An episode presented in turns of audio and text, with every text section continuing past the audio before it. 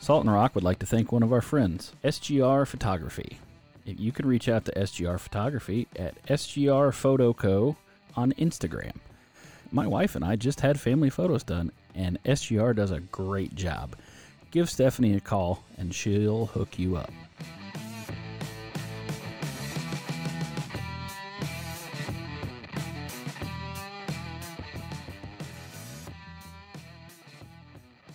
Welcome back to Salt and Rock.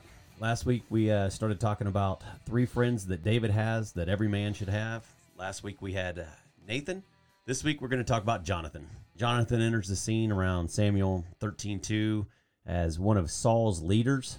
He's leading about a thousand men. Saul's got two thousand men, and you know Saul's his dad. So uh, at that time, David was still out tending sheep, hadn't killed Goliath yet, and doing a little Bible context reading. Uh, Jonathan was about 28, and David was about 18, so 10 years difference. Gotcha.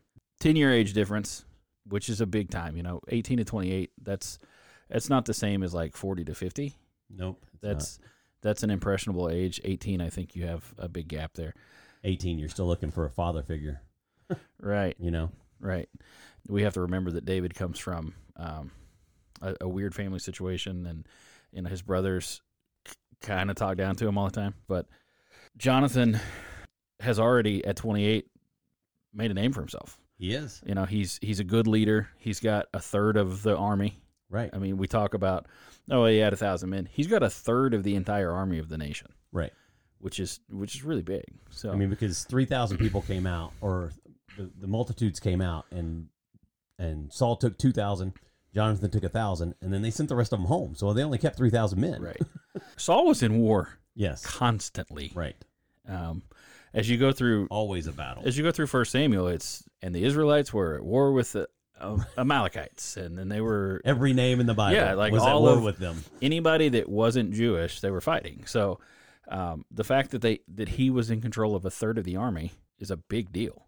Then when you go into 13 and 14, you see S- King Saul do something that really robs Jonathan. That is, he gets ready to go into a battle, and Samuel's nowhere around. Gives a sacrifice to the Lord Right. and he's not ordained to do that. So when Samuel shows up, Samuel tells Saul that he's done a foolish thing and now his kingdom will not endure. And so realistically, I think when you look at Samuel 13:2, you see that Jonathan is set up to be the next king, Be the next king. to Yes. succeed his father. Right. To step in. And then 12 verses later, you see Saul lose his mind Mm-hmm. and ruin that for him. Right. So that becomes an integral part in this relationship because Jonathan is set up to be the king, and there's no reason they shouldn't be. Then we go into 1 Samuel 14, um, and it shows some more of Jonathan's um, strength, ability as, a, as a warrior. He listens to God and he goes um, through this path with rocks on both sides. He looks at his armor bearer as they're walking alone, and he says, If they mock us and say that they're going to come down to us, we'll wait for them. Yeah. And if they say, come up here, then we'll know God's delivered them into our hands. And so they do. They, they're walking, and, and the Philistines see him, and they say, "Oh, look at these! Look at these two coming out of their hole, their holes, coming out of hiding. Uh, come up here, and we'll teach you a lesson." Yeah. and and then he and his armor bearer uh, say, "Okay, well, that's God's sign." Let's and, go up. And then they they defeat twenty Philistines alone. Right. Uh, so it shows that He's a warrior. that he's a warrior and that he listens to God, Right. which is important. So then, shortly after that, they head back to camp. While he was gone, Saul de- issued this decree that as they as they fight, they're all going to fast for the day. They walk into the woods. They see honey laying on the ground. Jonathan dips his weapon into it, takes a bite of it, and then the guys were fighting next to him say, "Oh, you've broken broken the order of Saul. We're cursed." yeah. So then Jonathan says, Well, that was a, a silly order. Look how good I look after eating compared to how tired you guys are. If we all would have eaten, we would have fought even better. Right. Then he gets before Saul, and Saul says, Well, yeah, I did say that you're cursed if you eat, so I've got to put you to death. And luckily for him, the priest stand in and say, No, no, no, no, no, we're not going to do that. So he's protected there, but we see early on where Saul fits into this. He's hot headed, He makes rash, rash decisions, Yeah. and he's not waiting for answers. No. So um, that becomes like another cog in this whole situation because Jonathan knows my dad's a little nuts. He stands up for him. He does. He's a good son. He is a little nuts though. But yeah, when you look at it, you see all these things that Saul, even before, like this is still where Saul is um, being blessed by the Lord. He's he's received that you know that was foolish, and you're going to get in trouble for this. But the Lord's Spirit hasn't departed from him yet. right. A lot of lot of backstory there, but that sets us up for the first Jonathan and David encounter. So Jonathan has met with David. I mean, David has gone out and killed Goliath, right? Right. Came up, threw a stone, hit him in the forehead, went and chopped off his head, takes the head to King Saul to say, Here you go. This is what I did Right. with the work of the Lord, you know, with the Lord's help. And all of a sudden, Jonathan hears him talking, and their souls are united, as the Bible says. You know, I mean, they at that point in their life, their their relationship, eighteen and twenty eight, you got Jonathan who is saying, you know, whatever this guy is saying is is so I'm so attuned to him. I want to be a guy. I want to be a friend of his. Right. You know, I want to be his friend. Right. And so I, I see that as he Jonathan loved David. You know, Right. in, in, in a great manly way. Like, I love you, man. Right. the uh, the negative side of the English language is that we have one word for love. Yeah. when you go back into Greek and Hebrew, you have multiple words for love. In the 90s, we talked about phileu and agape Right. being different. In this scripture, when it says that David and Jonathan became one in spirit, um, it actually, there's a word, kashar, in Hebrew, means to knit. Their souls were knitted together. Several other places that the same word is used uh, it means to bind, to tie together. Um, the hand of Zerah uh, had a scarlet thread knitted to it.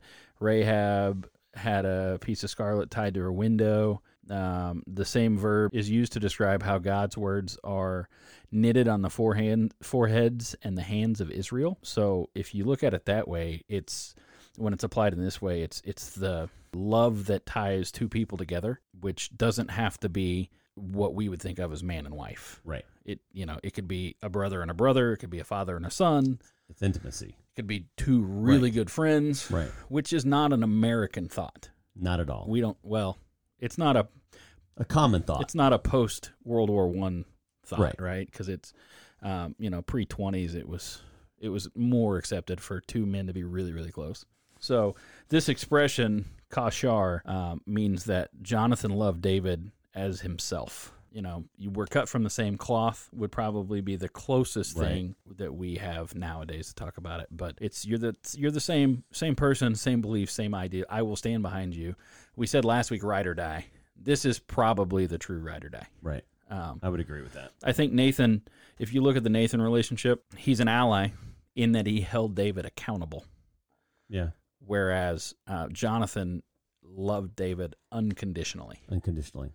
Um, Knowing, you know, where David is and, Right. you know, what's going on in David's life. Right. So we're one in spirit. They are covenant brothers. And then Jonathan gives David his, his armor, He does. which says, You deserve to be king. Right. I'm giving you everything that I have. Everything. Knowing that I'm the heir to the throne, I'm giving you my robe, my my armor, my, rights. weapons, Yeah. and my rights. Yeah. So, Jonathan, even though Saul was told that his kingdom won't won't go on, Right. Jonathan still would have had that rightful claim to the throne, and now he's saying, "But I'm giving it to you." Exactly. So, which is which mirrors what God's done. 100%. One of the things that Saul had said in killing Goliath is that uh, the person that would that could kill the giant would receive Saul's daughter, would, Right. would be married to Saul's daughter. Um, and he offered a daughter to David. David declined. Saul found out that another daughter was actually in love with David, and I didn't write her name down. He offers that daughter to David, and David says, I, "I'm a nobody. Yeah. I'm nobody knows who I am. I'm not important. And so I wrote, I'm just a poor boy from a poor family. Vadavush, vadavush. Now we do the fandango. Right. So, um, yeah, you have to make sure that you say some of that wrong so that they don't come after us. But yeah, I so, would always say it wrong. So, Right, so- that's not a problem there. so yeah, verse 23, he says, that I'm, I'm a nobody. Right. I don't have any money. Don't Why come, should I have your daughter? don't come from a big family if it will make you happy and if it will prove that I'm that I'm your loyal servant, then I'll do it. Yeah. which is a big big thing for David. Um, it doesn't really involve Jonathan a whole lot, but it does. bec- It does make him Jonathan's brother-in-law. Right. So, Yeah. um, One of the things that I was hitting on was that you know during that time, Jonathan with pulling off his armor and giving it to him and things like that. He Jonathan never shows a hint of jealousy towards David. right, You know, it's just two friends that are now in the army together. They're in the military Right. together, and he doesn't show any jealousy of him.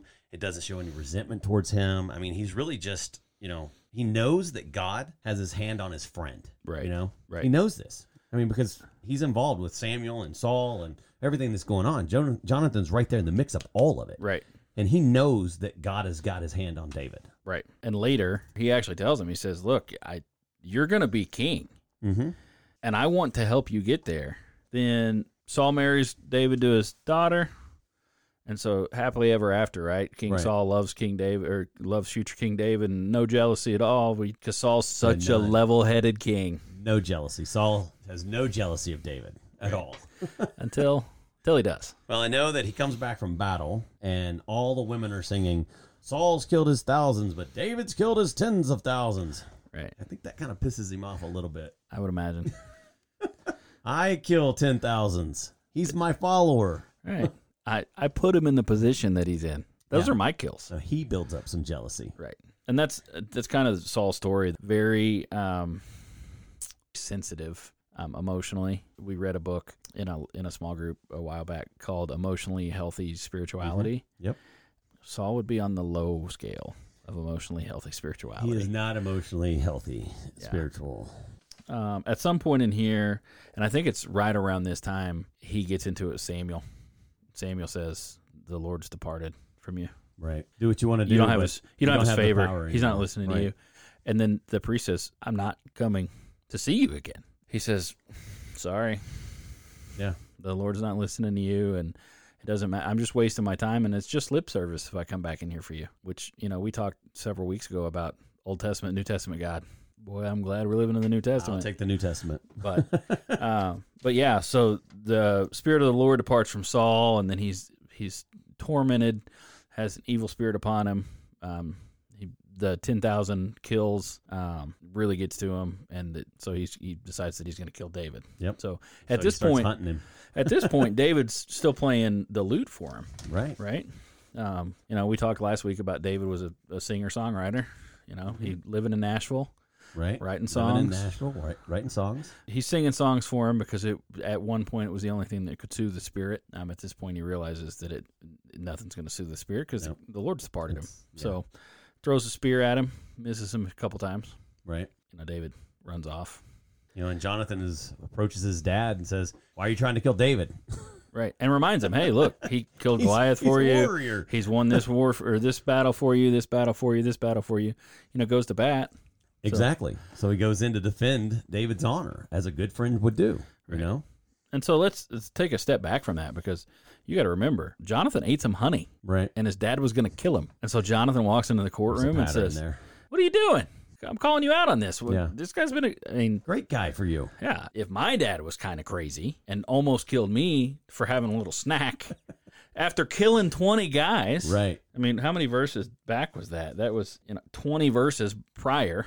I kill 20 people alone and I eat some honey and my dad's going to kill me for it. There's no way I'm walking in and saying, Why'd you throw a spear at my bro? Right.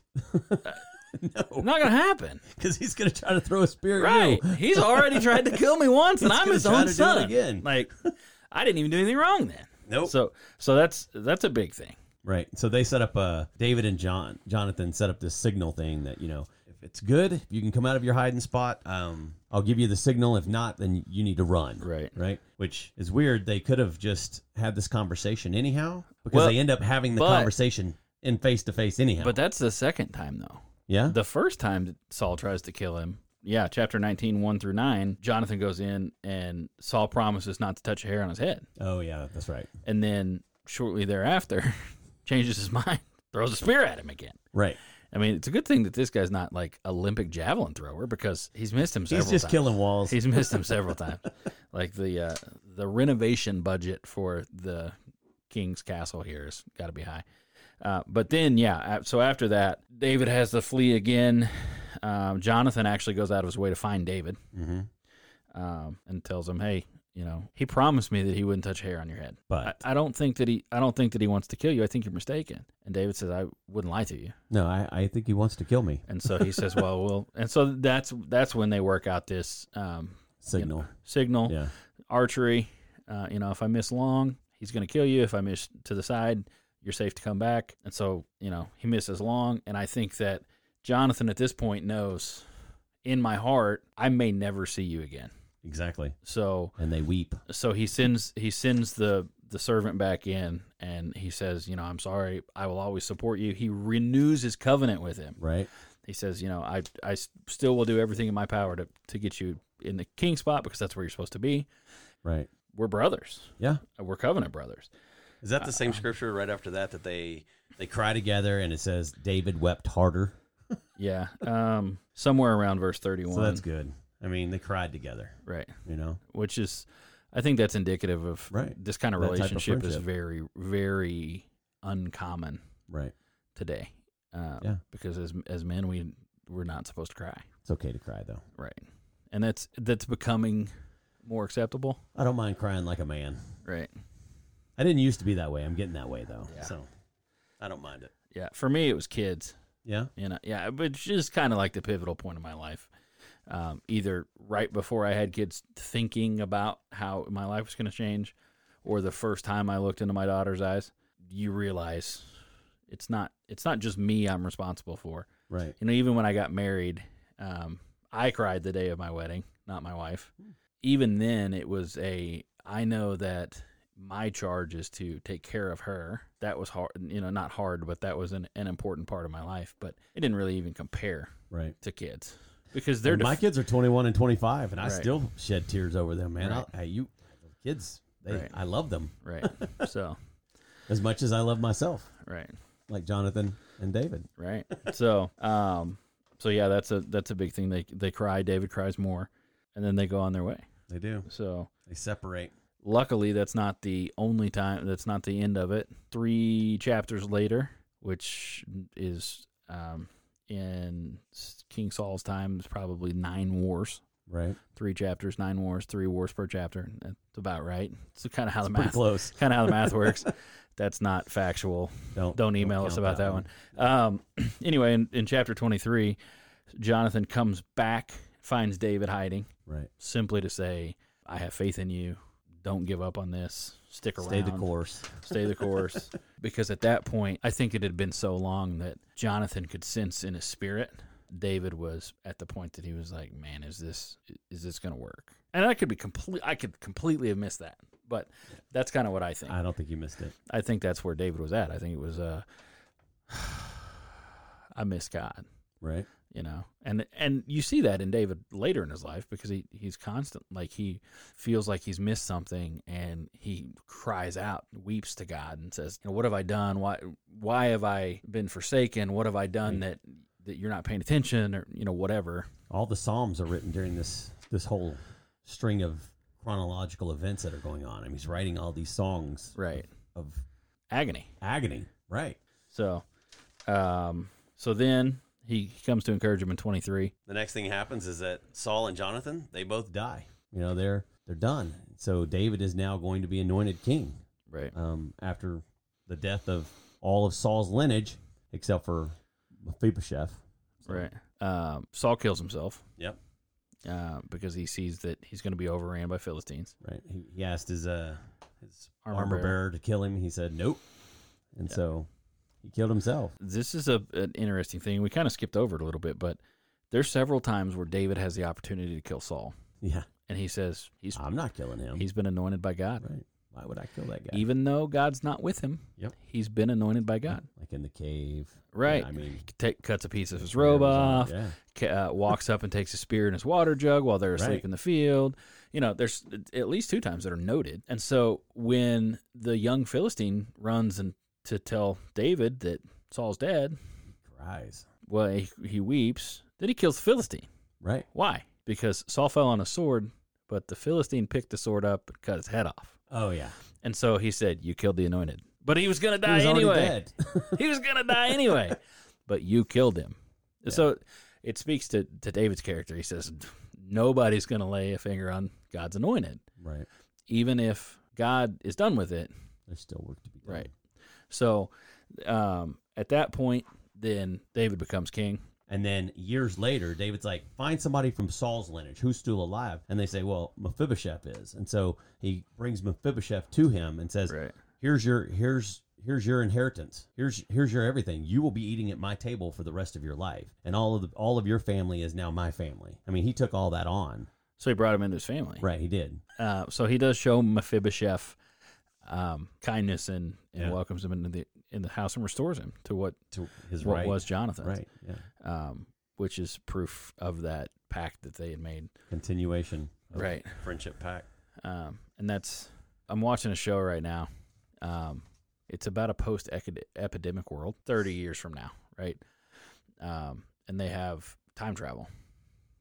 And so this guy is time time traveling back to try to help find patient zero, whatever, uh, trying to stop the plague, the epidemic before it or the pandemic before it happened. So anyway, it- it- in this, uh, in in modern time, there are groups of marauders and they steal from the little clumps of people that didn't die off. They go in and they, you know, rob from them. Some of the some of the people are um, less friendly than others, and so I just watched an episode where this leader of this group of marauders is incredibly ruthless, and he forces all of the guys that serve under him to kill anyone they rob from. And his argument is if you kill everybody, you're not leaving an enemy or leaving someone to become an enemy. Seeing where David comes from, it's an easy way to lean that direction and say, Where's all Saul's family? Right. Because somebody's going to be mad that I took the throne from Jonathan. And and that time period, that's what you would Right. expect. You would kill lineage. So nobody Right. can nobody from that family can come back and take your Right. throne from you yeah, that's the. or attempt to take your throne I mean, from that's you. the human human way. Right. That's the way we think about stuff. Is that well, you know, let's just uh, stop this from happening. Yeah. can't get me. And and a lot of times in the Bible, you see that that the remnant of somebody comes back, and you know, wrath is poured out by God because somebody was left alive. Right. Um, that's um, and we we didn't cover it, but there was there's a chapter where Saul goes in and loses God's favor. The final thing where he loses God's favor, um, Samuel tells him to go in and eradicate an entire town, and he doesn't Yeah. he brings the king back in chains and um, they keep all the fatted cows and I maybe some of the women but I, that could be wrong But he was supposed to kill every but living thing. everything was was supposed supposed to be to have been killed Yeah. because that was God's wrath and that's what he told him to do and he said when he was questioned about it he goes well brought him back to sacrifice to you which is a message in itself that obedience is better than sacrifice right. take that to heart. The common thing people uh, would el- eradicate line- lineages of former rulers and enemies just to keep keep any drama down. So the fact that David honored um, that friendship with with Jonathan, um, even after after Jonathan was gone, shows how good of a friend Jonathan was. Exactly. Uh, because it's, I think if it was one of those things where Jonathan went in and told David, "Hey, keep your head up, kid," and then went back and said, "Hey, Daddy's over here." Right. Come get him. Yeah, then you know, No, but he was a protector. Protector of David. You Right. know, he protected him like a good friend should. right? so, uh, if Nathan is our accountable friend, if Nathan holds us accountable, then Jonathan lifts us up, right? Lifts us up. Um, he's the one that will have our back when we're in, in our darkest corner, and he's the one that will be there regardless of what happens, Yeah. um, and will give up his own. For his buddy. Yeah, so. Um, Yeah, men need other men. Men to love them, to lead them, and protect them. I mean, it's just it's we all need that. We all Right. need that that in our lives. You know. Right.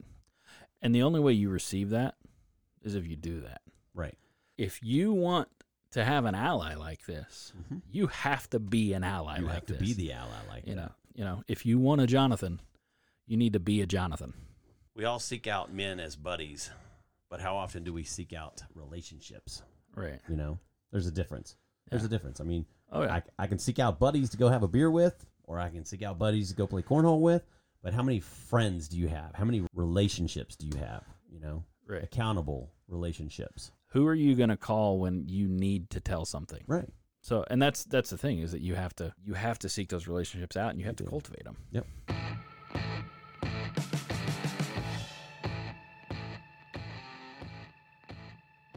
Thanks for joining us this week on Salt and Rock.